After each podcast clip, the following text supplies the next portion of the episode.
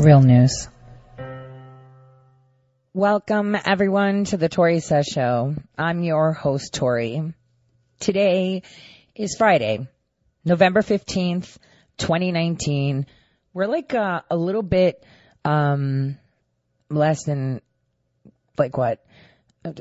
10 days from Thanksgiving, which, by the way, I'm really excited because I got news that my daughter, who is stationed far away and I haven't seen her since May, is coming home. So yay. I'm really excited, and I can say, even though the holidays are nearing, the globalist cabal has successfully pushed the illusion that they have an upper hand. And I want anyone who's listening to this to understand that that is all an illusion. It is clearly an illusion. What is coming for them cannot be stopped. We already know what they are doing. We already have. We've preemptively looked. Now, I can say that I am shocked that Roger Stone was found guilty on all these counts. And specifically, he was found guilty for obstruction of proceedings, false statements, lying. So he got 5 charges of lying, and then witness tampering. I mean, seriously though, where's the server? They didn't even provide the server to prove his innocence. It's pretty insane. I'm really upset because Roger Stone is a really good guy. This was an unfair prosecution.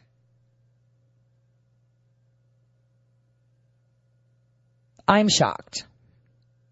I didn't expect the judge to roll with it. Man, speaking of judges, Contreras. I heard he was interviewed by a prosecutor, not Huber, and it was not Durham. It was another prosecutor. And I'll tell you about that as we progress throughout this show. We're also going to break down Governor Matt Bevin's concession speech. Looks like somebody wrote it for him. And I'll tell you what it says. It's pretty interesting. And we'll also talk about Yovanovitch. I'm surprised they haven't started the hashtag, we believe her, yet, you know.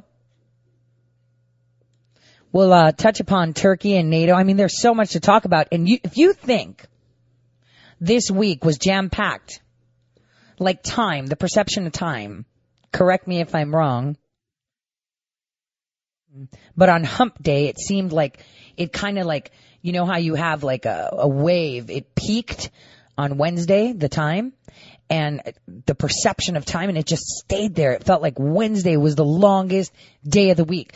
Next week, it's going to be almost instant. You're going to blink and you're going to be like, oh my gosh, is it Friday already? Watch. So I'm going to tell you about some stuff that I found out overnight.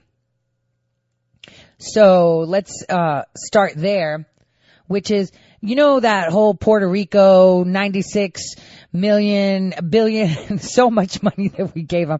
Could be trillions, right? Well,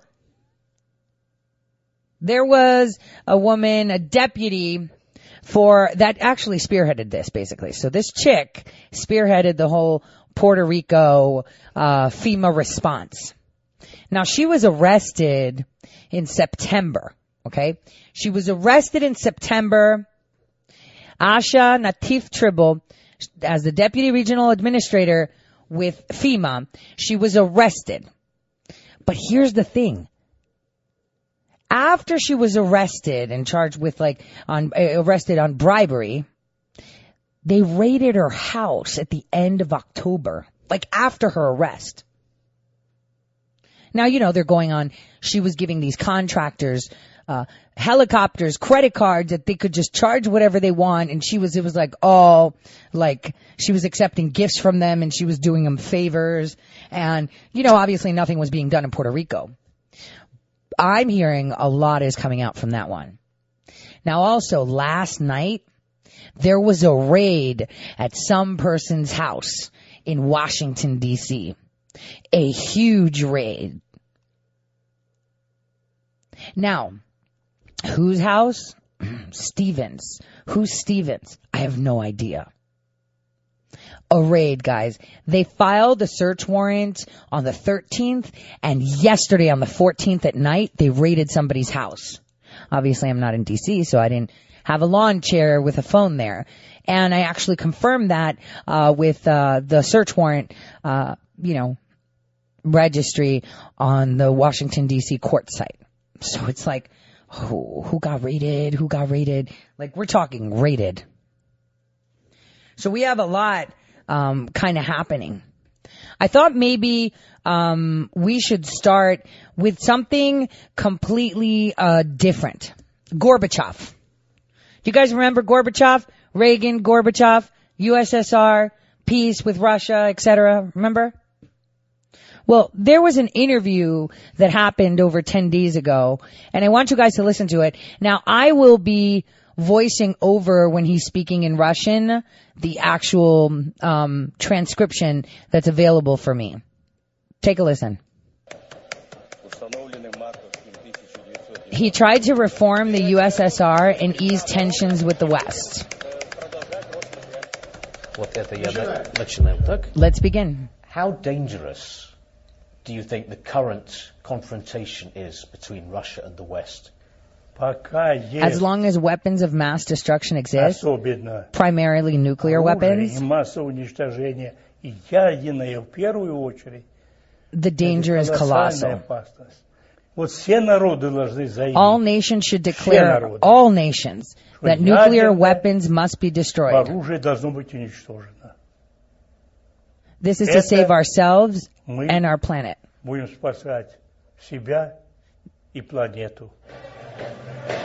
of Gorbachev's biggest achievements was ending the arms race with America. He and President Reagan agreed a deal to slash their arms arsenals. But the arms race has reignited. Recently, both the U.S. and Russia pulled out of that treaty. In the past, we used to talk about the Cold War. How would you describe the current standoff between Russia and the West? Chilly, but still a war. Look what's happening. In different places, there are skirmishes, there is shooting, aircraft and ships are being sent here, there, everywhere.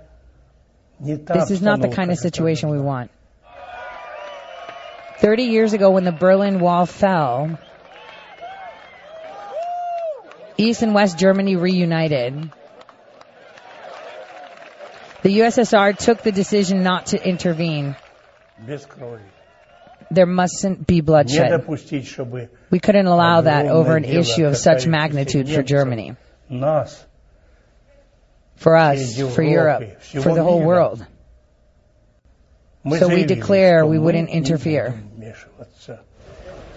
Gorbachev and Thatcher had a strong relationship. So does he have Brexit advice for today's politicians? You can figure that one out for yourself. You British are clever dogs.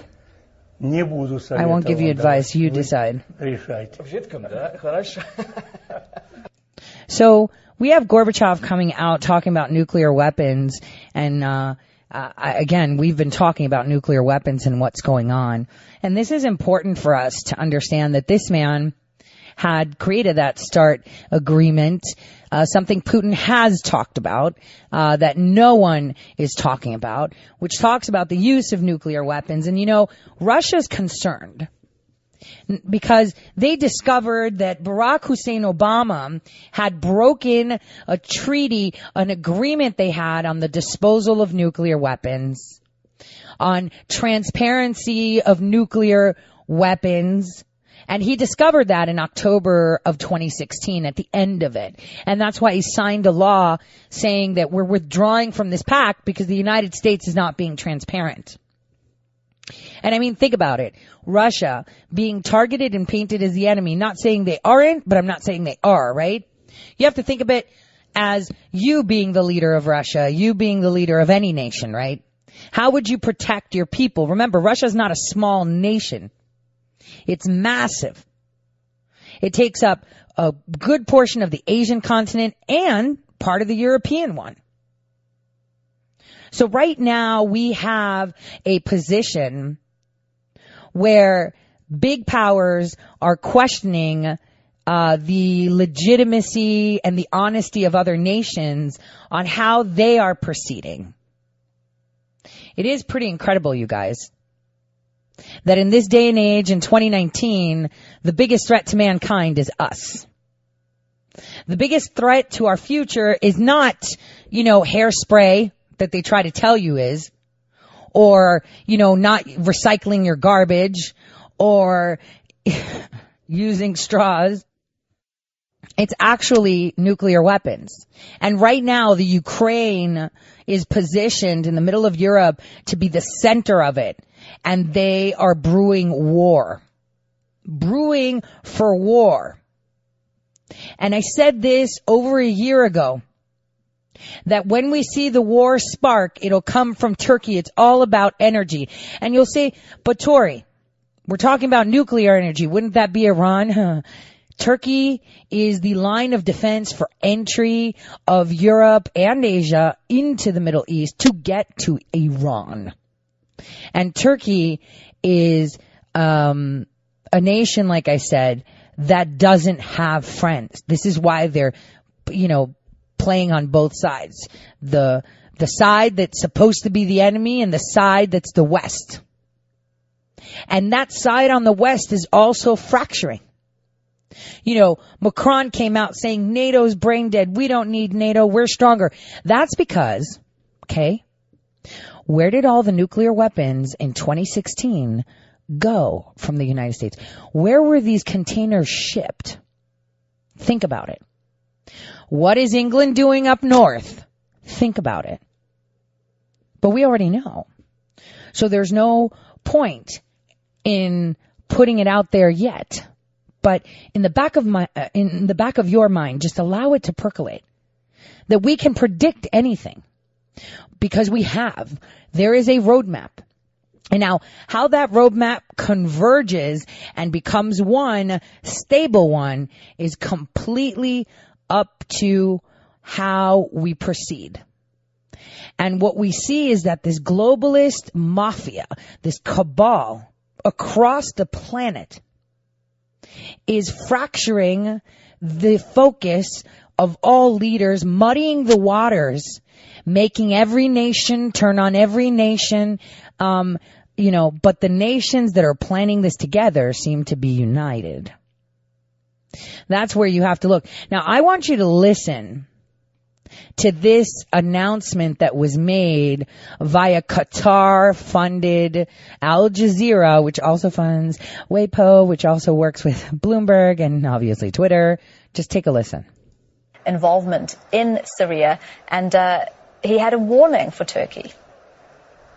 He didn't mince his words when he was talking about Turkish President Recep Tayyip Erdogan throwing all sorts of accusations at him, saying that he's an invader, that his army is embezzling the resources of Syria, particularly in northern part of the country, to the point where President Bashar al-Assad vowed retaliation, to the point where he said that we are even ready for war if the Turkish military decides to stay longer in the area. Let's listen to what Bashar al-Assad had to say.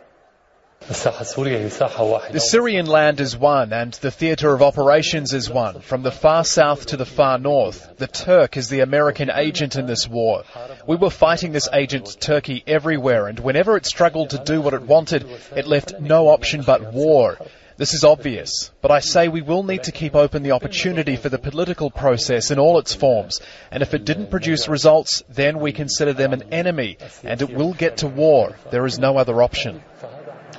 That frustration in the statement of President Bashar al-Assad is because the safe zone that has been implemented, which the Turkish government wants to be implemented along the border with Syria, is going to create huge problems in the near future for the Syrian government. It means that the Syrian army won't be able to take advantage of the situation and further expand its influence and recapture some of the territory it lost since 2011. And this is why Bashar al-Assad has been reiterating that if that status quo holds, his government will be left with only one option, which is to take action to try to recapture the northeastern part of the country, including Idlib, which is the rebels' last stronghold in Syria.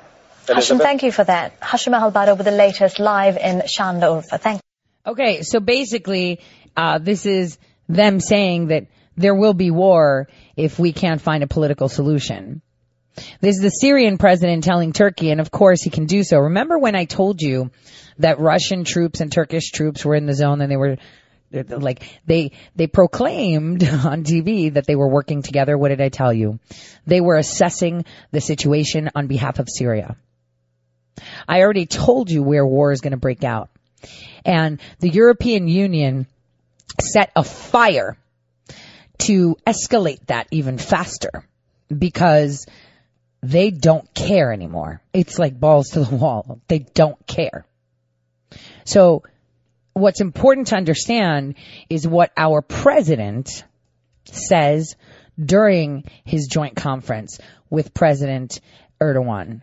And then the announcements made by the Secretary General of NATO, which were very telling. And you know what? There's only one recorded part of that, you know, full statement. So hard to listen to. It's got trucks beeping in the background. It was the most I'm so upset. Like, what are these journalists doing? Why did they set it up in a place that was noisy and nobody could hear? But don't worry, Tori's got this, right? I transcribed the whole thing, listening to it over and over again so that we understand the key points. But I want you to listen to what the president said during his joint conference with President Erdogan. Very important topics. Among those topics we discussed was the situation in Syria. Last month, I sent Vice President Pence, Secretary of State Pompeo is with us, National Security Advisor O'Brien, thank you, to meet with President Erdogan in the hopes of ending all of the hostilities. The negotiations were very successful, and the United States and Turkey achieved a tremendous amount on that day, and I think we're working toward getting it better and better. It's a complicated situation. It's been going on for hundreds of years. Today, the ceasefire continues to hold, and I want to thank the President for his partnership and cooperation as we work to build a more stable and peaceful and prosperous Middle East. We've assured each other that Turkey will continue to uphold what it's supposed to uphold. I'm a big fan of the president, I have to tell you that. And I know that the ceasefire, while complicated, is moving forward and moving forward at a very rapid clip. There's a lot of people that want to see that work after so many decades and so many centuries, you might say. The United States and Turkey are working extensively on many other security issues. Turkey has the second largest armed forces in NATO after the United States, and they're a very strong second, I might add. And I'm pleased that Turkey has been steadily increasing its defense spending and is very close to the 2% of GDP range, unlike many of the other countries. At this moment, there are 8 out of the 28 countries that are current in terms of their obligation financially. Turkey has made a vital contribution to NATO's resolute support mission in Afghanistan, and its partnership was important to our destruction of the ISIS caliphate. In fact, just recently when we took out al-Baghdadi and take him out, we did. Turkey knew that we were going over certain areas. They were very, very helpful. We appreciate that very much. Good for both countries. We really appreciate it. We're grateful to President Erdogan and to the citizens of Turkey for their cooperation in the constant struggle against terrorism. He fights it like we do. Key to our security collaboration is our trade, defense, and military equipment program. American foreign military sales to Turkey total many billions of dollars, and Turkey supplies component parts to many American defense programs. They make parts of the frame, as an example, for the F-35. Turkey's acquisition of sophisticated Russian military equipment, such as the S-400, creates some very serious challenges for us, and we are talking about it constantly. We talked about it today. We're talking about it in the future. Hopefully we'll be able to resolve that situation. We've asked our Secretary of State and Minister of Foreign Affairs and our respective national security advisors to immediately work on resolving the S-400 issue. We've also recently agreed to work toward a $100 billion two-way trade agreement. Secretary Ross is here, and I think we've made tremendous progress in that. We have a lot of trade with Turkey, but it could be many times larger, and Turkey would like to see that. And it would also be good for the United States. So we intend to bring it up to about $100 billion. That would be 4 times what it is right now. Our goal is to expand commerce between the United States and Turkey, reduce our trade deficit, and ensure a truly fair and reciprocal relationship. We are, just for those of you that have any interest, we discussed it today also. Our trade agreement with China is moving along very rapidly. We'll see what happens, but it's moving along rapidly. China wants to make a deal, that I can tell you. One of my chief priorities as president has been removing the barriers to American trade and investment and ending the illicit practices that harm our workers. We encourage Turkey to further open its markets, and they are doing that. They are doing that very much. Toward American goods and American services, our markets are open. Turkey is opening up their markets, and they're opening up rapidly. Mr. President, as we have seen in recent weeks, the U.S.-Turkish alliance can be a powerful force for security and stability, not only in the Middle East but beyond. I look forward to working with you and to your representatives. I want to thank you very much all for being here. I've gotten to become very familiar with all of you, and I really appreciate you doing a fantastic job for the people of Turkey. And I look forward to continuing to find a common ground, harness common purpose, and to advance the vital interests of our people and the abiding friendship between our nations. We have a great relationship, both personally and with the great country of Turkey, and we look forward to moving that forward and making it an even bigger and better relationship. Thank you very much. Thank you. Thank you. Thank you very much. Thank you. Now, before we hear what Erdogan has to say, I want to point out a few things that our president pointed out. First of all, if you actually watch it, there's a lot of refrain, and he didn't feel comfortable stating things that he said, but he said a lot of nothing. What he said was that, you know, he acknowledged that Turkey has been paying their share in NATO. That's first and foremost, because they can afford it, even though they're broke. Then he also said, and this was a big one, we all know that Turkey was not advised on the al-Baghdadi raid. But he said, and I quote, they knew that we were going over some places, and that was very helpful. So he ratted them out to his own people, even though they really didn't know. We need to listen to what Erdogan says so that we understand where this is going. He also talked about trade a lot. He said we need to increase our trade, you know, have these new agreements, maybe quadruple it to about $100 billion, and that there's a trade deficit that they have with us, and we need to reduce that. They owe us money, basically.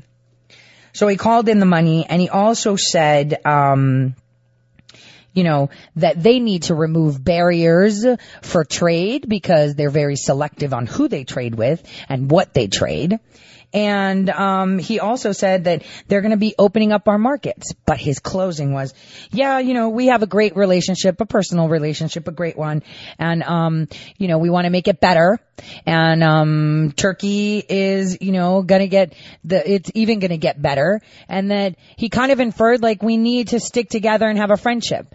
But if you see his face when he said it, it was just the way he spoke about Comey, just the way he spoke about McMaster, just the way he spoke about Tillerson. All you have to do is take a look. Your face says a lot more than you think. And after the break, we'll listen to what Turkey had to say.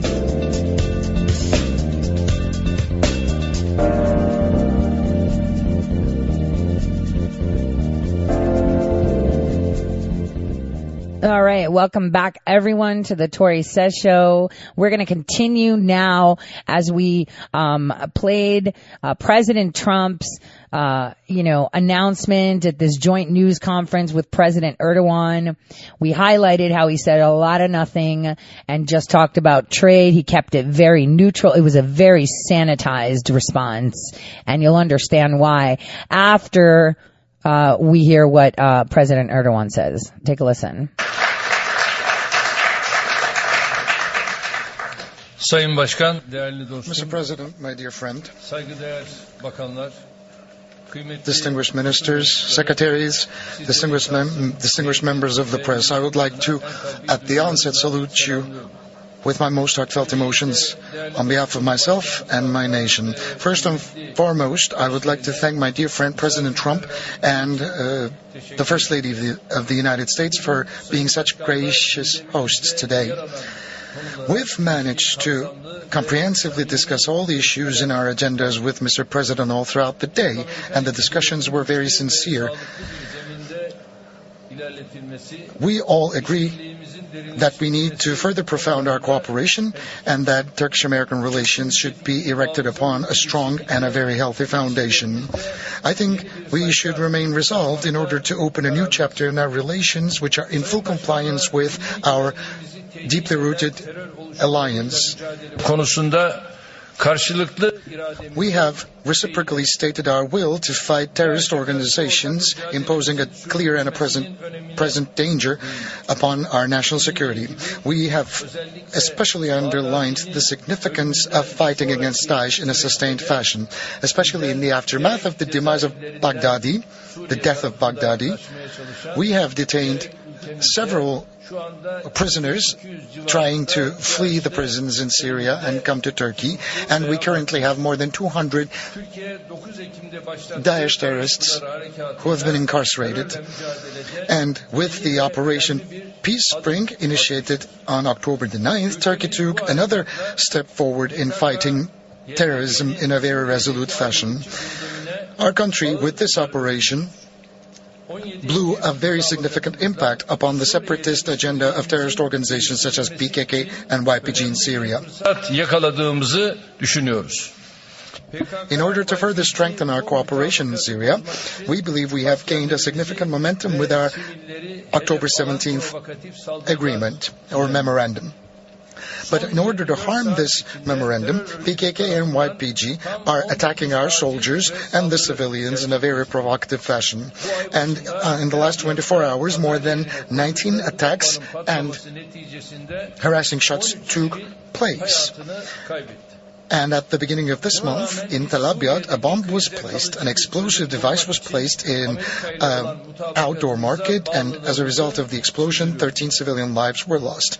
Despite all of these developments, in order to settle the conflict in Syria in a sustained fashion, we are reiterating our commitment to our memorandum, our agreement with the United States. But some circles who are empathetic towards these terrorist organizations are feeling deeply upset. They are deeply disturbed, and they are using this information in order to cloud the understanding of the public opinion and that perception with the eventual gain or goal of harming our relations And some historical developments and allegations are being used in order to dynamite our reciprocal and bilateral relations, especially in the House of Representatives. Some of the resolutions that were passed on October 29th served this very purpose, hurt deeply the Turkish nation, and they have a potential of casting a deep shadow over our bilateral relations. And I shared this information with Mr. President. The decision makers in an incident that took place about 104 years ago should not be politicians, but historians. We have nothing to hide, and we have a full self-esteem in that regard. But I need to state very clearly that we are, as Turkey, on the side of dialogue and open discussion and debate. And we have voiced our proposals to the Armenian party to open the archives reciprocally and establish a history commission. I believe the Senate will take the United States out of this vicious cycle, which happened as a result of the resolution of the House of Representatives. Turkey and the United States stand side by side in order to fully eradicate Daesh and in order to bring peace and stability to Syria once and for all. And for this purpose, we should keep on working together. Turkey remains, or it should be, the most reliable partner of the United States in this region to achieve these targets.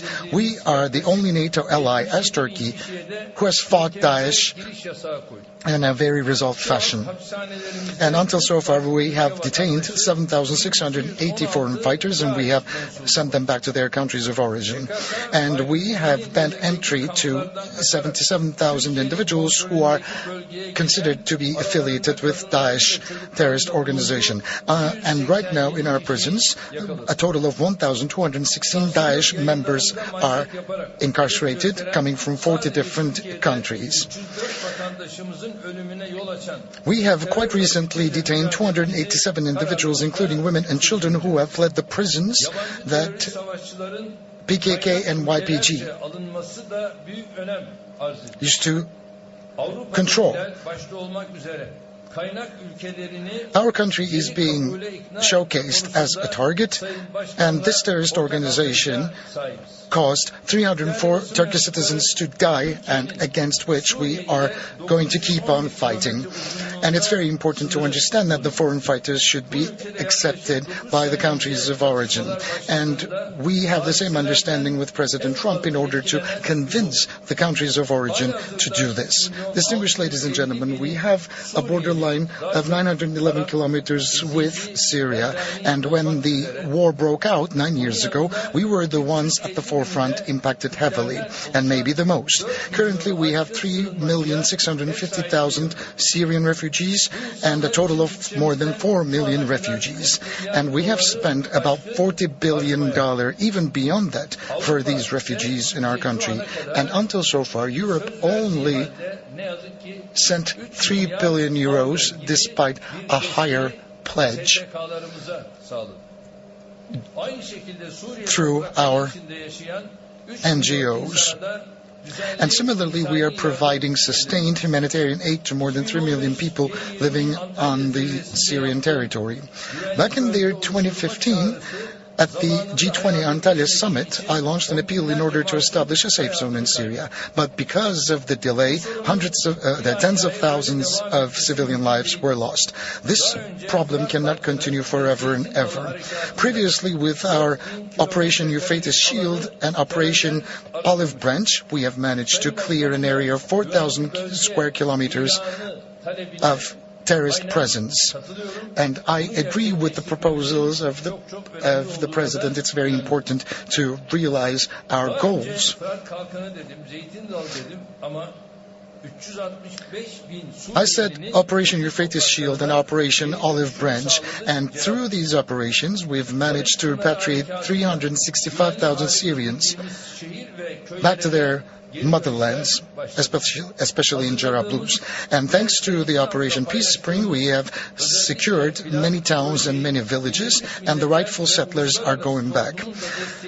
We have shared our projects with President Trump and our several plans for the safe zone, and with the support of the United Nations and international community, we can repatriate many more Syrian refugees in the northern part of Syria. We're talking about an area of 444 kilometers in length and 32 kilometers in depth. 1 million people can be repatriated, and in Raqqa and Deir ez-Zor, 1 million more individuals can be repatriated, so a total of 2 million refugees can be repatriated. Ladies and gentlemen, as you know, the Fethullah's terrorist organization known as FETO attempted to destroy the constitutional order of Turkey with a failed coup attempt, and it is a terrorist organization behind this failed coup. They have killed 251 individuals, harming 2,193 citizens, and they have even dared to bomb our parliament airborne. We have once again accentuated our expectations vis-à-vis our friends at the U.S. administration to once and for all eradicate FETO presence here. And we have also discussed with President Trump how to achieve the $100 billion trade volume threshold as soon as possible. We believe that we should not confuse political incidents with commerce-related aspirations. And our secretaries of commerce are currently heavily invested in achieving the $100 billion threshold. We hope and pray that we will shy away from certain measures which will make it much more challenging for us to reach these targets. And we have also quite naturally discussed our deeply rooted relations in the field of defense industry. Primarily the S-400 system and the F-35 program, we can only surmount the hurdles that we experience through dialogue. My dear friend previously stated back in Osaka at the G20 summit the injustice orchestrated against Turkey in terms of the acquisition of Patriot missiles. And we have clearly stated to President Trump that under suitable circumstances we could acquire Patriot missiles as well. As Turkey, we are ready and committed to sustain a very constructive dialogue with the United States Congress, and this is an idea that I've shared with President Trump as well. So with these thoughts in mind, I hope and pray that our discussions and deliberations all throughout the day with President Trump will yield the most auspicious results. I would like to take this opportunity to thank President Trump for their kind invitation and for being such gracious hosts all throughout the day. On behalf of my personal self, on behalf of my delegation, I would like to thank you. All right, so you're not going to hear this anywhere else. But let's just stop for a second. What did you first notice? President Trump said nothing, addressed nothing that Erdogan talked about when he gave his speech. What did he say? Yeah, we're going to talk about trade. We have a good relationship. We're going to talk about trade. We're going to talk about, hey, you know, let's figure something out in Syria, but talk about trade. He was short, sweet, and didn't say much. But what did you hear from Erdogan? Whoa. Let me break this down for you. So first of all, he made it clear, you know, that he's salty about the genocide bill. We're going to get to that. Let's take it in order. So the first thing he said was, we've done so much. We've done so much for terrorism. We were on the front line, you know, with al-Baghdadi. That happened. We have 200 Daesh terrorists right now in jail. Our operations, you know, Peace Spring was great. He kept saying YPG and PKK are terrorists. And he's like, you know, other people may want to sympathize with them. That includes us because we trained them and they were working for us. And so he was constantly attacking our nation for saying, you know, the Kurds are our guys. He was like, you know, people, the PKK and the YPG are attacking us. You know, in the last 24 hours, we had 19 attacks. You know, in Talabia, they put a bomb. 13 civilians died. You know, we want to de-escalate the problems in Syria. We're trying to fix it. But, you know, so many nations are upset because they're siding with YPG and PKK, claiming that they're the good guys. You know, and this is an allegation used to kill our relations. So you need to stop saying it, basically. He's like, you need to say that the Kurds are enemies and we won't do it. And then he got into the genocide resolution. He's like, the House just passed this to cause tension for something that happened like 104 years ago. You know, we got nothing to hide. Look, genocide happened, period. Right, guys? We've had all these years to side with every other nation. And Macron coming out saying NATO's brain dead right after he acknowledges the Armenian genocide. I told you, they're trying to fast track this war, and it can't happen. See, that's the thing. Okay. The thing about control is that you need to control when events happen, right? You need to be in control when you want, you know, to orchestrate something from the minute it sets off to how it happens to how it will, and then that way you can predict the result. Right now, I've already told you that this war is going to be instigated by Turkey and taken home and ended by Russia, period. That is the way it's supposed to happen. That's the way the timeline is set out. This is how it's supposed to be done. And if the war is going to happen, because Erdogan has a choice, and wait till I get into more stuff he said. Remember, comparing the two leader statements, look what he said, look what our president said, right? The president was not having any of it. I told you that he had, a really, really weird stance. I'm telling you, this is huge. Because the president probably told him, dude, you're going to get yourself killed. Let's work on trade. We'll do whatever to keep the peace. We need to keep you in NATO. Why? Because they're the second largest military presence of NATO. And here Erdogan is saying, well, you know, the Senate needs to like rethink what they're doing because the House passed this resolution, which I do not disagree with the fact of passing a resolution acknowledging the fact that they committed genocide. I do not get me wrong. They committed genocide in Greece. What they did was atrocious in the 1800s and 19, atrocious. But when you're using it as a weapon to destroy foreign relations, for bringing comfort to our enemies, and our enemies, like I said, are the European Union, and you will understand this when I break down what the Secretary General of NATO said, because this is what we have to do, is listen more. In the second hour, I will play Governor Matt Bevin's full statement in when he conceded, and you will see how the media didn't tell you what he was saying, but I will. Just like the media is not telling you what they're saying, but I will. Erdogan made it clear. If you guys pass this resolution and claim that, you know, we're like these genocidal people, then that creates the, the majority to kick us out of NATO. If we're out of NATO and we can't enjoy common friendship, so that way we're restrained and you're restrained, so we don't have a full out war. And remember, Turkey's got a lot of nuclear weapons, guys. Lots of them on the black market. They've been raping Syria for oil and energy. And they've been taking black market nuclear weapons from Iran. I mean, they were caught. You know, they've caught so many people transporting highly enriched uranium. Okay. So they've got nuclear weapons like nobody's business. They've got long range drones that they've created. They are the leaders in unmanned, air tech. This can go from 0 to 100 in like a heartbeat. And he threatened when he was making these statements. He was like, this is causing tension. What the House did was tension. We want to stay on the level of dialogue and discussion.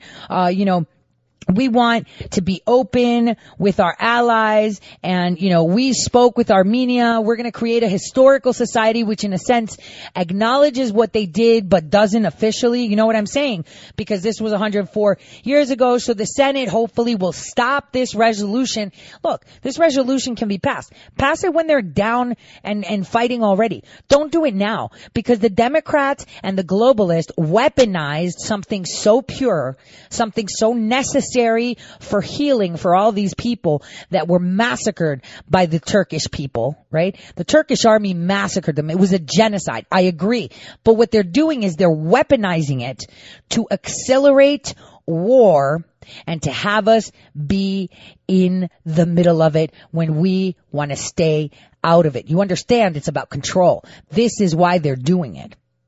So he then went on to saying that, you know, Turkey, he reinforced that we're the most stable, okay, and reliable ally to fight terrorism. That's because they house terrorism. Every single terrorist goes through their nation. All the money that is being laundered, all you have to do is go to justice.gov, see all these people that are being arrested for providing money and weapons to ISIS. Thank you very much, Mr. President. Sorry, I restarted.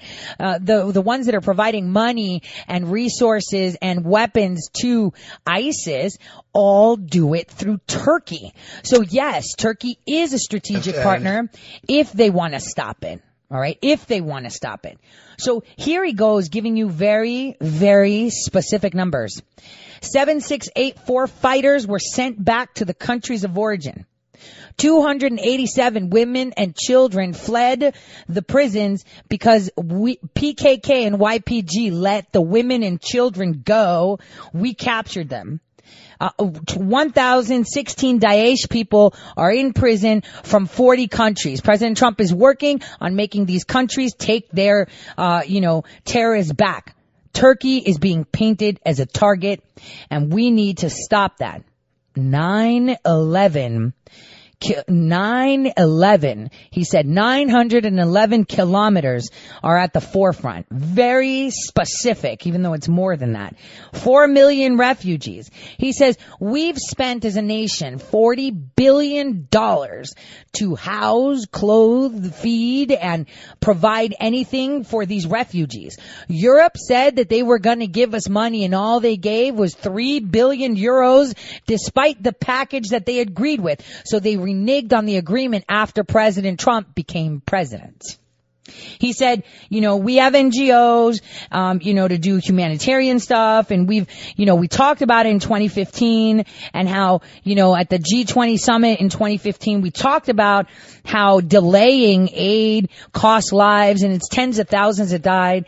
But here's where it gets really interesting. After he talks about his success of Operation Peace Spring, he's just killing Kurds.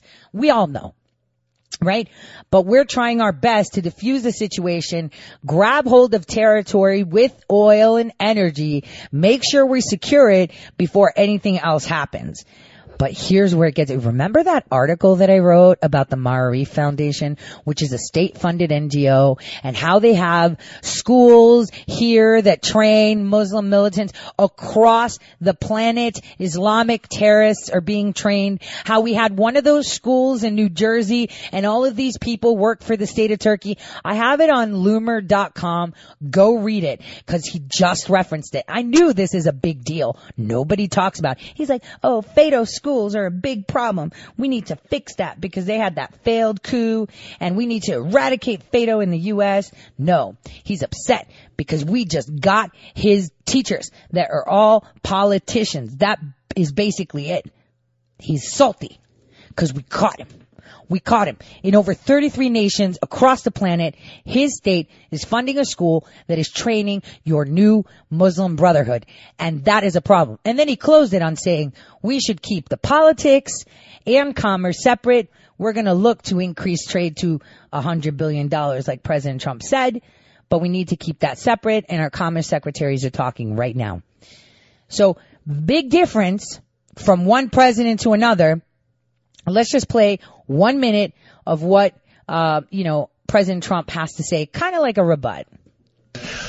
I called up the Senate. I asked a couple of our senators, and we really ended up with 5, and others wanting to come, and we'll keep them apprised. But some of them joined us. They happen to be here. Senator Jim Risch. Thank you, Jim, very much. Ted Cruz. Thank you very much. Lindsey Graham. Lindsey, thank you. And Rick Scott. Thank you, Rick, very much. Joni is here. Joni Ernst, someplace.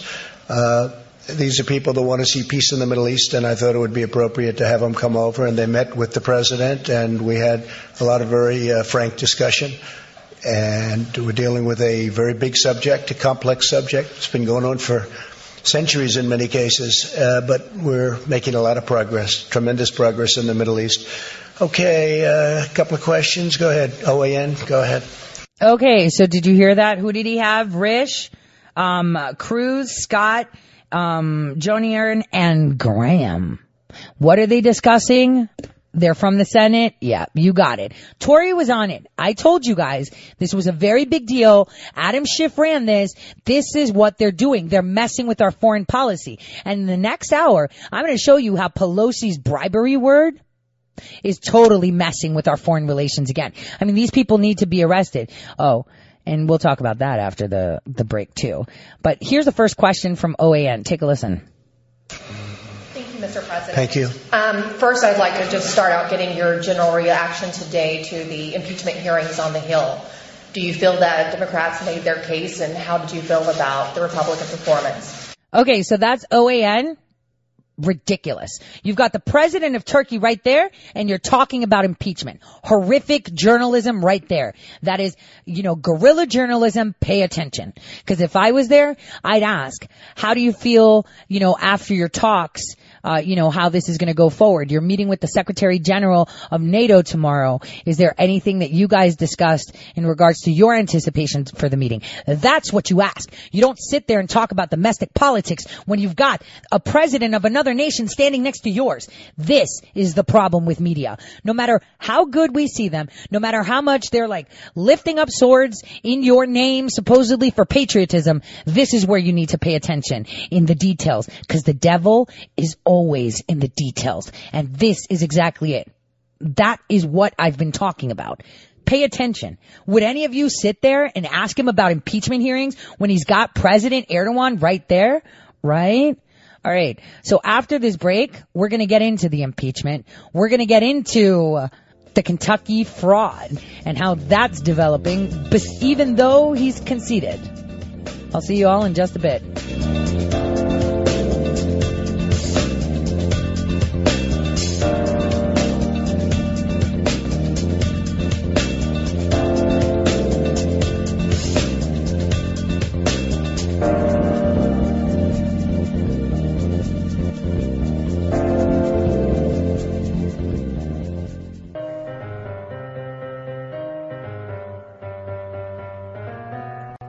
Real news.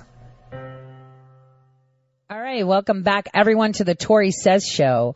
I'm your host, Tori. So before we get into stripping of robes and Kentucky, and I think I'm going to start with Kentucky, I just want to tidy up, you know, how the news are not telling you on, and they're not going to tell you what's going on because it's not in their interest, right? Because it exposes the facade. It exposes what they say. So I want to tell you that the Secretary General of NATO came yesterday, met with the president. There wasn't any like really big conference, but there was one that you can find on YouTube that was a train wreck because you couldn't hear much. So I'll tell you what I'm talking about. So he said, oh, we talked about international terrorism coalition. We're dedicated to fighting ISIS, you know, we are, you know, looking into how we can strengthen these things. You know, this is very important. NATO is stronger than ever. It's the first time that EU and allies in Canada are paying more thanks to what President Trump is doing. You know, we are stronger than NATO from when we were created. We're strong today and more agile. You know, the future of the alliance is to act and defend each other. And he made now. Pay attention to this. If we do not have, we are unable to actually keep the relationship between the EU and the U.S. good. It will start to erode, and distances will start to break that bond. And so it is important that we understand the role of NATO and how they go. And, you know, Turkey and the NATO membership was discussed. It is with NATO because of their purchase of the S-400. And he kind of left it at that we're stronger, we're better, we're working together. So, the first thing they asked is like, well, Macron said that NATO is brain dead. You know, what do you have? It's important that we keep NATO so we don't, have this distancing of relationship between the EU and the United States. What did I tell you? Who is our enemy? Pay attention, because they're bitter because they have to pay. They've been getting away with not paying because we've been leading it. That's basically how it is. So, that was one question. Then they also asked about, oh, Turkey is fracturing NATO, and, you know, this is a problem because, you know, they got the S-400s, and the Secretary General of NATO said, look, the S-400 is a situation that is creating discussions and tensions, and the U.S. Has also stated that it's incompatible with the F-35 program. We're on it. You know, Turkey is hosting over 36 million refugees, you know, throughout a period of 4 years. They are a valued ally. You know, they have different views on things, and every it seems like the EU has their own view, Turkey has their own view, and the U.S. has their own view, and we need to converge those. And he also said that with President Trump, he discussed Syria and ISIS and a support to find a political solution in northeastern Syria. But here's the most important that he reiterated. He said, look, we're trying to work together to maintain this alliance because it is important to maintain peace. And if we exclude one member or decide to create a dissolution, distances between nations that have bonded will erode, and there will be tensions. That he also then said, you know, we need to look at how the EU can start stepping up. You know, we discussed our commitment to climate change, and we're at this point, I'm like, yep, President Trump totally tuned out. I don't know why he talked about climate change. Climate change, I mean, means that's code for what they believe is the word climate change. This hoax, making you believe in that sense. It is a hoax to take away our money. It is an elaborate hoax. Let's make elaborate hoax. Kentucky's thing, because I want to get into the impeachment part, because that is really, really important that we discuss it, because the one thing I noticed is no matter how far and wide you searched, you cannot find the full interview, but I have it. So I want you guys to listen to it. It is so important that we listen carefully, because a lot of people were like, oh my gosh, why did he concede? Listen to his speech, first of all. Definitely not written by him if you compare other speeches. Second, he said a lot during this speech. I appreciate you being here. I know you've got a lot of stuff you're covering here today on several fronts, and later this afternoon as well. The canvas, I'm not even sure, is entirely done, but it's largely done. In what we expected, and it's what typically we see in recanvases. This time, maybe more than change.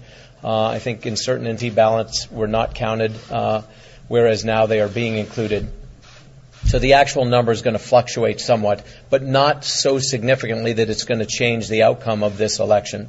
Additionally, we know, as I have mentioned in the past, that there were ballots that were tabulated, absentee ballots, that were not properly followed. There is an actual formula by law whereby these are to be tabulated, which, again, was not done. But these, too, would not change the outcome. It would change it by some thousands, but instead of being now some thousands, it might be 1,000 or some hundreds. But either way, it's still going to be the same end result. And so to that end, I just want to be clear. We're going to have a change in the governorship based on the vote of people. And what I want is to see the absolute best for Kentucky. I'm not going to contest these numbers that have come in. It isn't fair to throw that on our legislature to try to find something that there just isn't. We know of some things, but not enough to cause us to think there's going to be a change.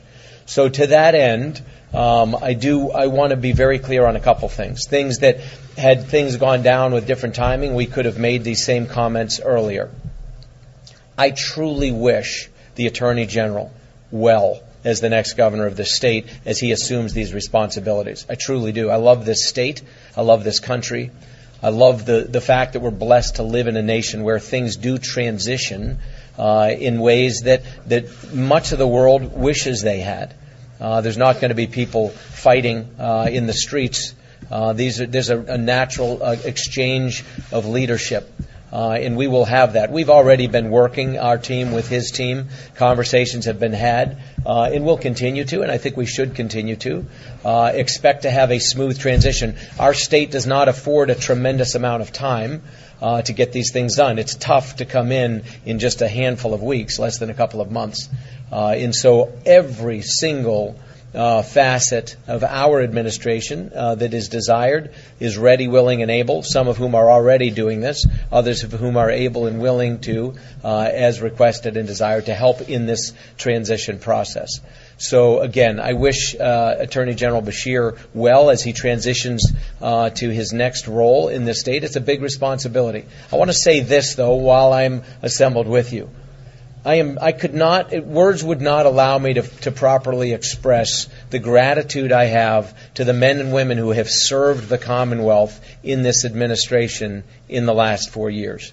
There has never been, and I say this with absolute confidence, I would say it transcends even the boundaries of Kentucky itself, but there has never been in the history of Kentucky a more qualified, more professional, more dedicated, more competent, more experienced, more ethically upright group of individuals working on behalf of the citizens of Kentucky as we've seen in the last 4 years. We've set the bar very high as it relates to what people should expect from government. People should not expect corruption. They should not expect people getting contracts that they didn't earn or deserve or that they're not qualified for. They should expect people who come to work every day and work long, hard hours on behalf of the people of Kentucky. And to a person, we've had this. If you remember, some of you perhaps, when we covered this in the beginning, I looked for things in our cabinet officials that were really threefold. Number one, I looked for people of good character. Number two, people that were competent, that actually knew what it was that they would be overseeing. And number three, people that were committed to serving. And this is exactly what we've had. Kentucky is politically and otherwise in sort of a transition stage. We have been. We continue to be. We're seeing a sea change happen, but it's not happening in a momentous way. It's happening in fits and starts. But there is a sea change happening, and it's a good thing. It's a natural order of things in some respects to have these fits and starts, but good progress has been made. I hope there's never a discussion in the history of Kentucky again about whether or not we should fund the pensions. The pensions are still in dire, dire trouble in this state, and they need tremendous amounts of resources allocated to them and tremendous levels of attention paid to them as we move forward. All right, so I'm just going to pause it right there, and I want you guys to pay attention. So the first thing he said was that there was election issues. There were election issues. There was tampering. There was, problems with ballots. But in the end, from the 5,198 votes that cost him this election, this wouldn't have changed the result, he said. It would have been thousands or even hundreds of a difference between him and the new AG. But, I digress. That's basically what he said. I wish the new AG, good luck. The second thing he did was mention how it's important to have a smooth transition, for the sake of the people. And that's something that we heard 45 tell us, right? And, on many things. But he said also, and he mentioned, don't fire my people, dude, when you come in. These people have been in there before I was there. There's a total of 800, 600 people or 800, he said. 400 of them were there before I came. They've been doing this for a long time, and their interest is the state of Kentucky. And you need to look at these pensions, because I got a lot of flack for it, and these pensions are a really big deal, and we need to allocate this money because my people don't have pensions. Why are we focusing on Amalgamated Bank, which is going belly up? Or they will fail, and none of us want to see that happen. It's going to cost billions and billions of dollars every single year. I hope we don't go back to pretending it's not a problem. We have infrastructure needs in this state that are being addressed for the first time ever. Our state parks being resuscitated, being revitalized, like we've never seen in decades in this state. I hope that continues to move forward. This is something that's good for all of Kentucky. It really has nothing to do with R's or D's. Same with our infrastructure, our roads and bridges. $6 billion worth of deferred maintenance just 4 years ago. We've made some decent inroads into that. We've already finished 100 bridges of the 1,000 that are underway. Another several hundred contracts have been let. These are things that, again, we want to see continue forward, because all these things I'm mentioning now have nothing to do with ideology whatsoever. So these are things where an establishment has been laid out there. We've set every record possible as it relates to anything of an economic sort. We have more people working now in Kentucky than ever in the history of the state. I hope that forward projection, that forward momentum continues. This is something that's good for all of us. It's going to come by making sure that we take good care of the people that employ those folks, in creating an environment from a tax standpoint, from a regulatory standpoint, that continues to make Kentucky a good place to work. I mean, we wear these little buttons. I'm not wearing mine right now. I actually gave it to somebody earlier. But these little red buttons with the scissors that are cutting through red tape. We've cut or modernized more than 28% of all the regulation in this state. And our legislature a couple of years ago passed a rule now that any new regulation will sunset automatically after 7 years. These things are critical and are very much involved with why we have seen $22 billion in private capital invested in this state in the last several years. I hope we see that continue. It's critical that we see it continue. So he lays out all these accomplishments and these foundations that he created. The one thing he talked about was corruption in regards to the way you hand out contracts. Kind of like the contract of who runs the county clerk computer systems. I mean, it's not like the state legislators didn't know that the guy that runs every single computer for the county clerks also 100% owns the company that runs the elections. I mean, how do you have that exist and not know? He knows that. He now realizes that. I think the governor didn't even know that existed, honestly, because they skew the name so much that if you look up Roger Baird, he tells you that he has SMI Acquisition. But no one tells you that SMI Acquisition is, in fact, Software Management LLC. This is how criminals get away with everything. Wait till you hear what's to come with this, because you will not believe this, but Mitt Romney's involved, too. Like, how incredible is that? But sticking to what the governor's saying, he's telling the attorney general, this is what I've done. I've created jobs. I've made sure that there's no corruption in regards to how we hand out contracts. We don't give it to our buddies. We give it to the best people. I have injected $22 billion of private investments because I have made the right tax cuts to attract businesses. And I also have created, less regulation. And not only that, if we create a new regulation after 7 years, it goes away and we need to revisit it. So he put term limits on regulations, which is pretty badass if you ask me.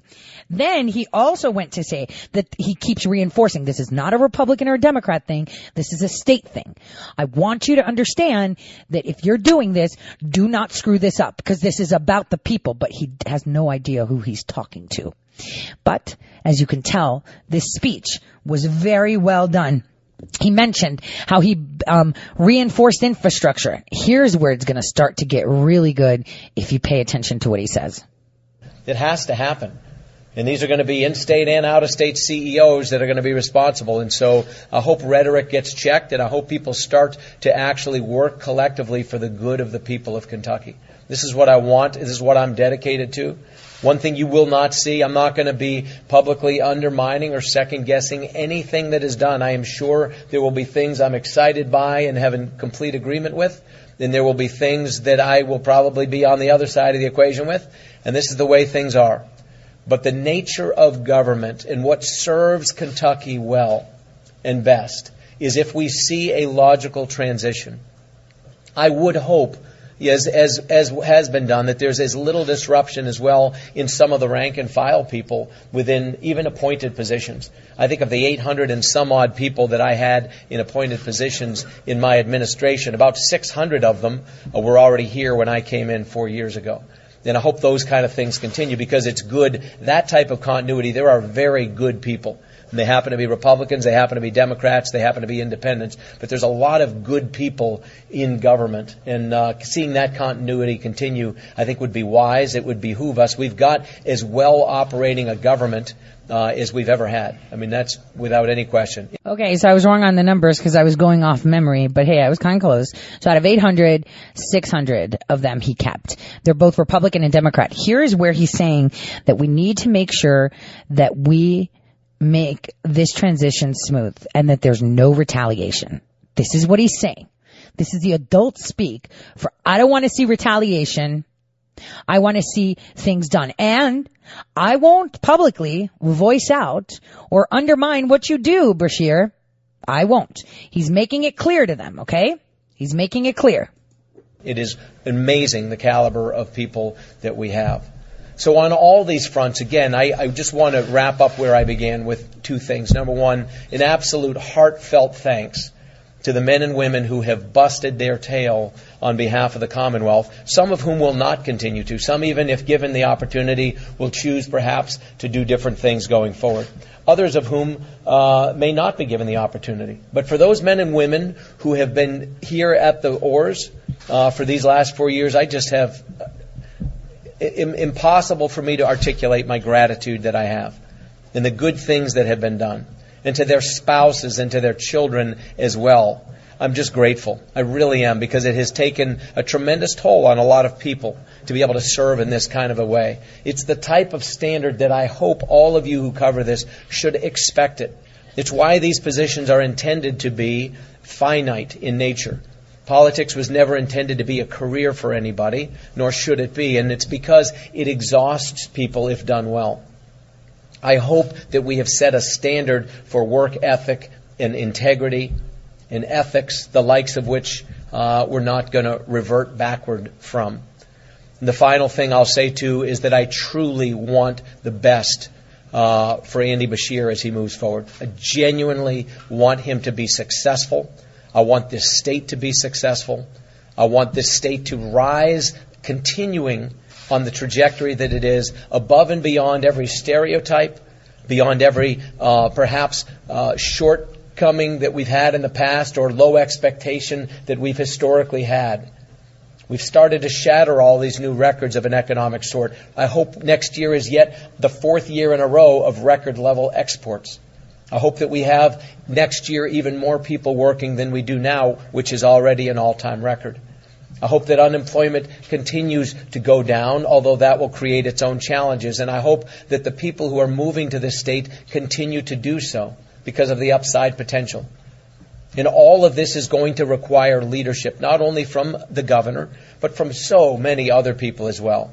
And so to our incoming Attorney General, I wish him the absolute very best. Daniel Cameron will have a lot of work to do, and I'm grateful that we have somebody of his caliber that's coming aboard.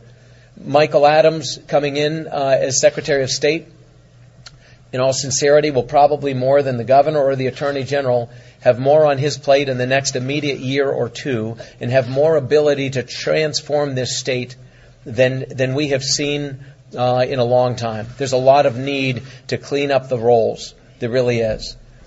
To our incoming Commissioner of Agriculture, Ryan Quarles, he's doing such a stellar. So I just wanted to point out, so he went through the points, right, of, yeah, I hope you do this, I hope you do that, I wish you the best. Then he said, look, the Attorney General, the governor that's coming in, I wish him the best. The Attorney General that's coming in, Cameron, he's got work to do and I wish him the best. But the biggest job that's going to fall on someone's lap immediately in this year and the coming year is based on the new Secretary of State, Mr. Adams.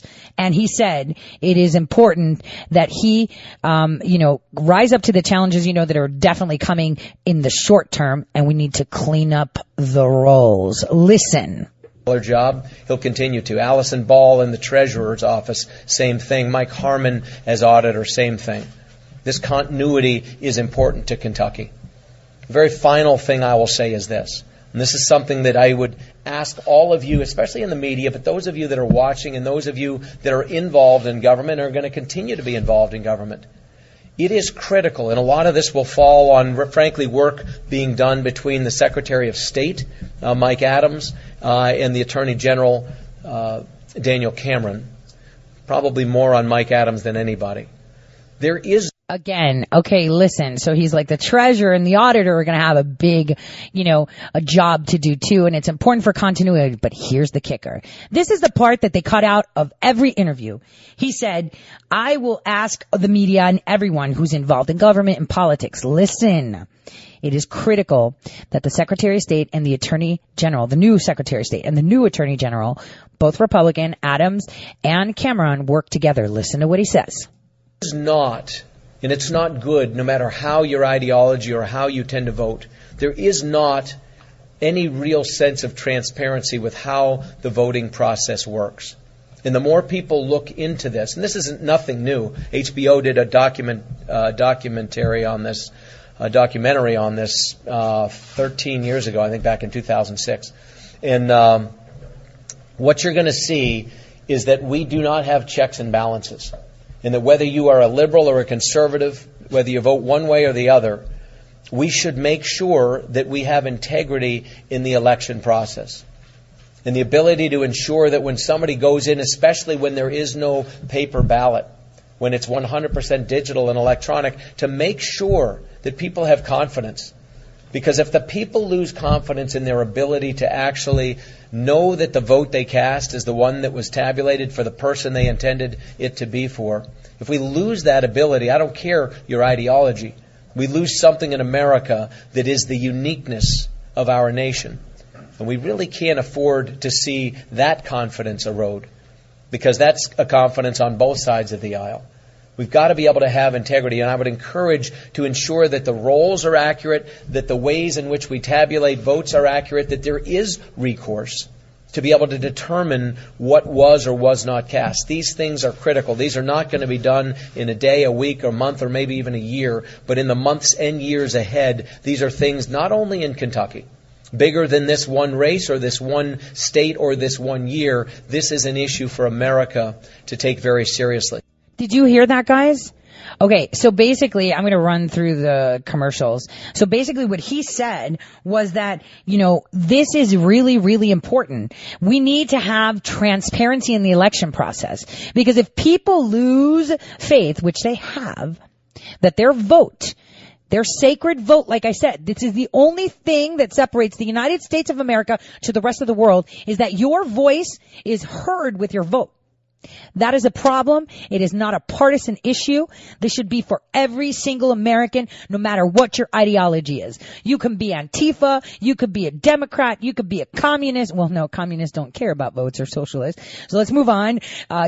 Republican, alt-right, whatever you identify as politically, this should be your business if you believe that you have the right to freedom. And he is making that clear. Funny how they clipped this part out. But here's where he gives a nod. Aside from the fact that he warned of what's to come with the Secretary of State, here is where he gives a nod to what is to come. Because like I said, Millie Weaver and I, having gotten the whistleblower information and more that came, yesterday, we realized that we stepped into an ongoing criminal investigation on a federal level. Ongoing criminal investigation on a federal level before the elections came to be. Remember that, before the elections came to be. And we will continue to push out more and more and more on this, because we need to keep talking about it, because we have other elections coming up. We're going to have our eyes on Louisiana. We need to be paying attention, because once we determine their method, which we kind of have, and we see a repeat, it's game over for them. And there are people working on this. I would encourage them to continue to do so. But it's imperative that we have people in positions of leadership in Secretary of State's offices, in Attorney General's offices, where these things fall to the responsibility of, to determine how best to ensure that the votes we cast are the votes that are tabulated. So I appreciate you all. I thank you for those of you who have covered that which we've done. Continue to expect great things from Kentucky. There's a lot of good people that are going to continue to be at the helm. And in the meantime, we've got a lot of wood yet to chop for the next 3-4 weeks, a lot of cleanup of things. So thank you very much, guys. I appreciate it. Thanks. Okay, so how was that interview? That was really awesome, right? So he said there's a lot of people, and I encourage him to continue working on this, and like I've said, more whistleblowers come forward. I'm ready.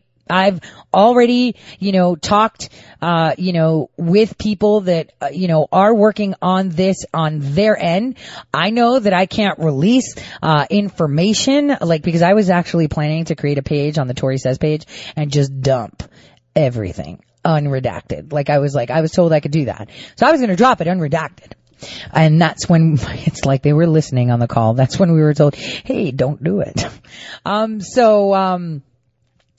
What we're going to see here is this evolve, and Kentucky will be that ground zero.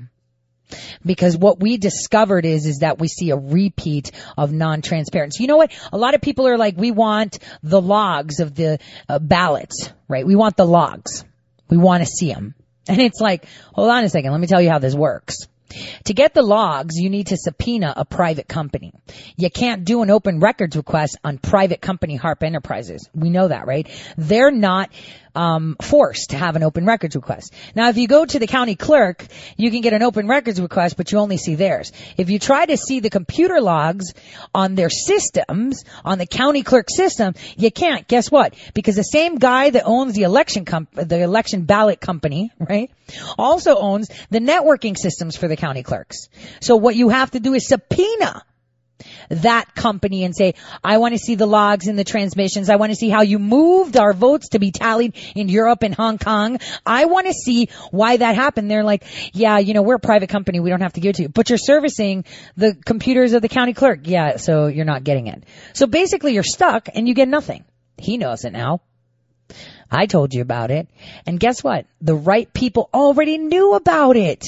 See, this isn't something new. They already knew about it, but nobody's talking about it. You know, if you saw the live, you know, press conference, if you want to call it, where these two women that have no experience with the vicious vultures called the media that are there to just stand up and let me tell you something. Everyone was saying, Lex 18, why don't you report? Lex 18, why don't you? I'll tell you why. Because Bob Babbitt is one of their correspondents and he's funding a majority of this stuff. Let's talk about Babbitt. Oh, Mr. Babbitt, you got some stuff coming your way, and, you know, this is going to be pretty exciting. Now, on that note of correspondence on NBC, Lex 18, or California, I dropped an article last night. A lot of people talked about it, about Dr. Hessler, you know, the NBC Emmy Award winning correspondent that was on TV that got caught for getting, you know, sexually explicit pictures of a 9-year-old that he solicited from the 9-year-old that happened to be his friend's daughter. Now, first of all, where is that mom? That's disgusting. Pimping your kid out for clout, that's really nasty. But you know, it's something normal in Hollywood and in political circles, you know, putting your kids in warm pools for everyone to enjoy. So that way maybe you get a nicer house or you get a better job or you feel protected or you're part of the swamp. You're like the lower level swamp. The ones that they have sex with your kids because you want to go ahead. That's disgusting. It is disgusting, but yet it happens. But here's the funny part. It's funny how people that are out in the orbits of Adam Schiff are getting plucked one by one. So in my article, I demonstrated some stuff that nobody else found, like there's another person with the same name caught with porn, making kitty porn. You got to look at my article on ToriSays.com where I drove it home. In there, I've got a lot of interesting tidbits. But I'm also hearing that we might have a recess on this impeachment hearing because I'm hoping somebody's got a lawn chair to wherever Schiff is because it sounds like some indictment's popping and there might be an arrest. Ooh, I wonder, did Adam Schiff get any texts from his buddy, Dr.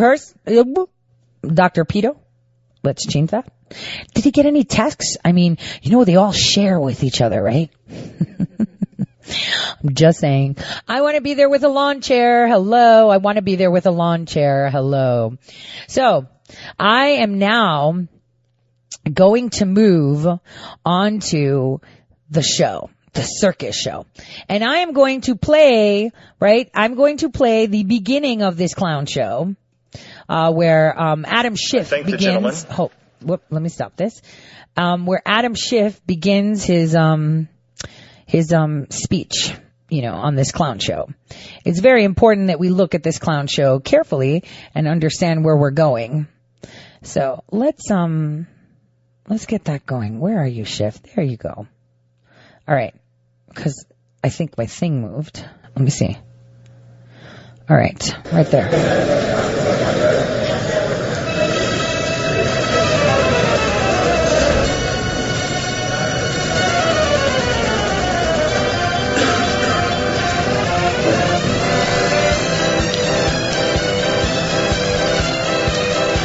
Committee will come to order. Good morning, everyone. This is the second in a series of public hearings the committee will be holding as part of the House's impeachment inquiry. Without objection, the chair is authorized to declare recess of the committee at any time. There is a quorum present. We will proceed today in the same fashion as our first hearing. I will make an opening statement, and then Ranking Member Nunes will have the opportunity to make a statement. Then we will turn to our witness for an opening statement and then to questions. For audience members, we welcome you and respect your interest in being here. In turn, we ask for your respect as we proceed with today's hearing. It is the intention of the committee to proceed without disruptions. As chairman, I will take all necessary and appropriate steps to maintain order to ensure that the committee is run in accordance with House rules and House Resolution 660. With that, I now recognize myself to give an opening statement in the impeachment inquiry into Donald J. Trump, the 45th President of the United States.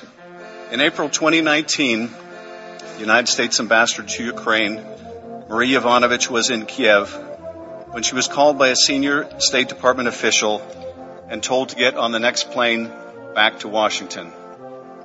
Upon her return to D.C., she was informed by her superiors that although she had done nothing wrong, she could no longer serve as ambassador to Ukraine because she did not have the confidence of the president. It was a stunning turn of events for this highly regarded career diplomat who had done such a remarkable job fighting corruption in Ukraine that a short time earlier she had been asked by the State Department to extend her tour. Ambassador Yovanovitch has been in the Foreign Service for 33 years and served much of that time in the former Soviet Union. Her parents had fled Stalin and later Hitler before settling in the United States. She is an exemplary officer who is widely praised and respected by her colleagues. She is known as an anti-corruption champion whose tour in Kiev was viewed as very successful. Ambassador Michael McKinley, who had served with her in the Foreign Service for several decades, stated that from the earliest days of her career in the Foreign Service, she was excellent, serious, committed. I certainly remember her being one of those people who seemed to be destined. We need to shut Schiff off. Okay, did you guys see what he did right there? I'm just going to point it out to you. He tried to say she escaped Hitler. She ran. Her family are full of champions. You mean she's part of the Bronfman network? She's part of the Hitler network. Remember, Bush's daddy was funding Hitler. Oh, let's just get back to that because we can trace it all the way back to there. Let's stop talking rubbish. And you know what was awesome? That the president pointed out Somalia, something that I've been on with Lutheran Social Services. Seems like we're paying them with tax dollars to go and find these horrific, assimilating migrants and just bring them over to our nation. And all of them happen to be jihadis. You know, why aren't we extraditing? That sounds so bad. I'm going to take that back, walking it right back. Why aren't we? Because then that gives credit to them to what they're doing. The slaughter of Christians. Why aren't we bringing Christian, Somalis, Christian people from the Republic of Congo, Christian people from Burma? Why aren't we bringing the Christians? Why are we bringing the Islamic terrorists that are all coming here and then funding ISIS? Like, this is insane. This is their plan. Even back in history, okay, I'm going to transport you back to the times of the pharaohs and the Caesars. They used and weaponized people as a dead army, kamikaze army. We can go to the time of Imhotep. We can go as far as you want. And Caesars and pharaohs and kings that you will never hear of because they were a disgrace to humanity, that have all seemed to be almost reincarnated with actual faces here. Pure evil that take children, that use humans as commodities. You are cattle. Talking about beef farts, right? Who is their sustenance? You have to think. It is so horrific, but you have to think sustenance, farming. Now, let's just, see what Nunes says about this cultish, fiery statement, and how we should just bend the knee to Yovanovitch because her parents fled, supposedly, the Hitler regime and came here. Yovanovitch self-proclaimed herself as gatekeeper to the DOJ. She defied every single American, and she should not even, you know, if I was there, I'd be one of those petty people that would walk up and snatch that sign that says Ambassador Yvonne. She doesn't even deserve to have that title attached to anything of hers. I don't want my federal tax dollars to be funding her pension either. I don't. It's unfortunate that today and for most of next week, we will continue engaging in the Democrats' day-long TV spectacles instead of solving the problems we were all sent to Washington to address. We now have a major trade agreement with Canada and Mexico ready for approval, a deal that would create jobs and boost our economy. Meanwhile, we have not yet approved funding for the government, which expires next week, along with funding for our men and women in uniform. Instead, the Democrats have convened us once again to advance their operation to topple a duly elected president. I'll note that five Democrats on this committee had already voted to impeach this president before the Trump-Zelensky phone call occurred. In fact, Democrats have been vowing to oust President Trump since the day he was elected. So Americans can rightly suspect that his phone call with President Zelensky was used as an excuse for the Democrats to fulfill their Watergate fantasies. But I'm glad that on Wednesday, after the Democrats staged 6 weeks of secret depositions in the basement of the Capitol, like some kind of strange cult, the American people finally got. They probably like slaughtered chickens to Moloch in that basement. These nefarious, disgusting excuses of pretend human beings. You know, when you meet people up close, right? There's two things that your brain processes within the first 5 seconds. The pitch of their voice, and these are unseen processes, unknown processes that your brain conducts that you cannot even explain. Sometimes somebody's voice just irritates the heck out of you, and you're just like, why? Sometimes their face tells you everything you need to know, especially their eyes. You know how people look at someone's eyes and they're like, oh, you know. Every time people meet me in person, they're just like, dude, it's like behind your eyes is like this crying little kid in the back. Even though I can be super, super, you know, bitchy and talking and the eyes give away your soul, as they say, right? Mirrors to your soul. It's very important that we focus on what their eyes tell you. Focus on which people exaggerate their eyes to conceal the actual soul in there. You need to pay attention to that. And you know, that's actually a strategy. Animation of your face, hyper animation of your face conceals your actual responses. So there's two ways. People that can control their facial features very well, which is very slim to none. So the next strategy, when you want to mask what you actually feel, is to hyper animate your face. And I do that too, but I say I do it for radio, but I will do that because in that way they can't read. It's kind of like you're throwing noise, disinformation on purpose. Do you see what I'm saying? But the trick is with hyperanimation that you can always see behind it easier, especially when you're deviating, you know, when you're like if you're excited, right? And you want to show that you're excited, but you are excited because they're going down, not because you're excited about what they're doing, right? So you're just like, yeah, totally, nah. But your eyebrows will show, I'm so great. This is so great. I am so happy you're doing this, payback. Your eyebrows will give it away. These micro things will give it away. So I just want you to pay attention to all these people and the way they speak and see who is hyper, right? animated, and why. And you'll notice that many, many times, myself on camera, I'm hyper animated.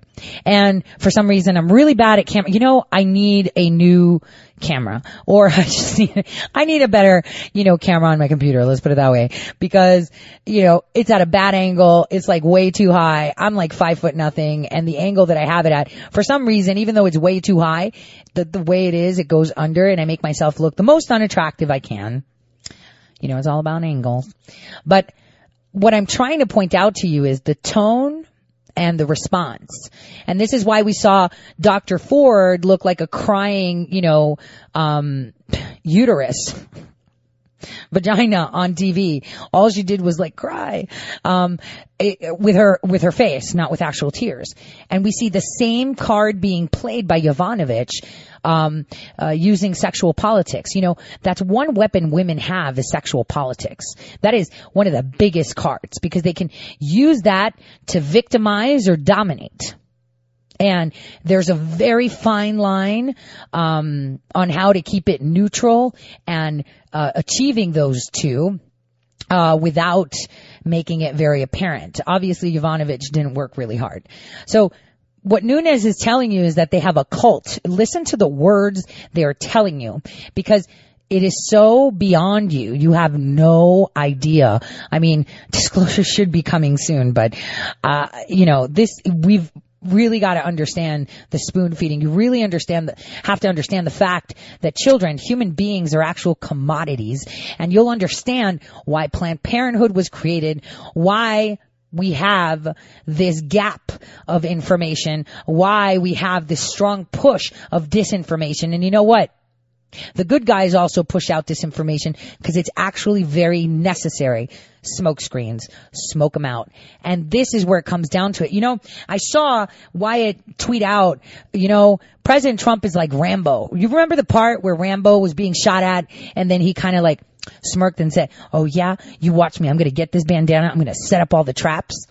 And I'm going to look scared, and you're going to come at me while you think I'm scared, but I'm going to take you out. And once you're in my traps, that's when I come out being like, with my gun, taking you down." This is exactly where the Democrats are at. They have entered the area of all these traps, and they've realized that they can't go backwards because there's more traps. So they got to push forward, and Rambo isn't so vulnerable anymore, now is he? He's strapped on that bandana, and watch him go. Listen carefully to what Nunes says next. "Meanwhile, we have not yet approved funding for the government, which expires next week, along with funding for our men and women in uniform. Instead, the Democrats have convened us once again to advance their operation to topple a duly elected president. I'll note that five Democrats on this committee had already voted to impeach this president before the Trump-Zelensky phone call occurred. In fact, Democrats have been vowing to oust President Trump since the day he was elected. So Americans can rightly suspect that his phone call with President Zelensky was used as an excuse for the Democrats to fulfill their Watergate fantasies. But I'm glad that on Wednesday, after the Democrats staged 6 weeks of secret depositions in the basement of the Capitol, like some kind of strange cult, the American people finally got to see this farce for themselves. They saw us sit through hours of hearsay testimony about conversations that two diplomats who had never spoken to the president heard secondhand, thirdhand, and fourthhand from other people. In other words, rumors. The problem of trying to overthrow a president based on this type of evidence is obvious. But that's what their whole case relies on, beginning with secondhand and thirdhand information cited by the whistleblower.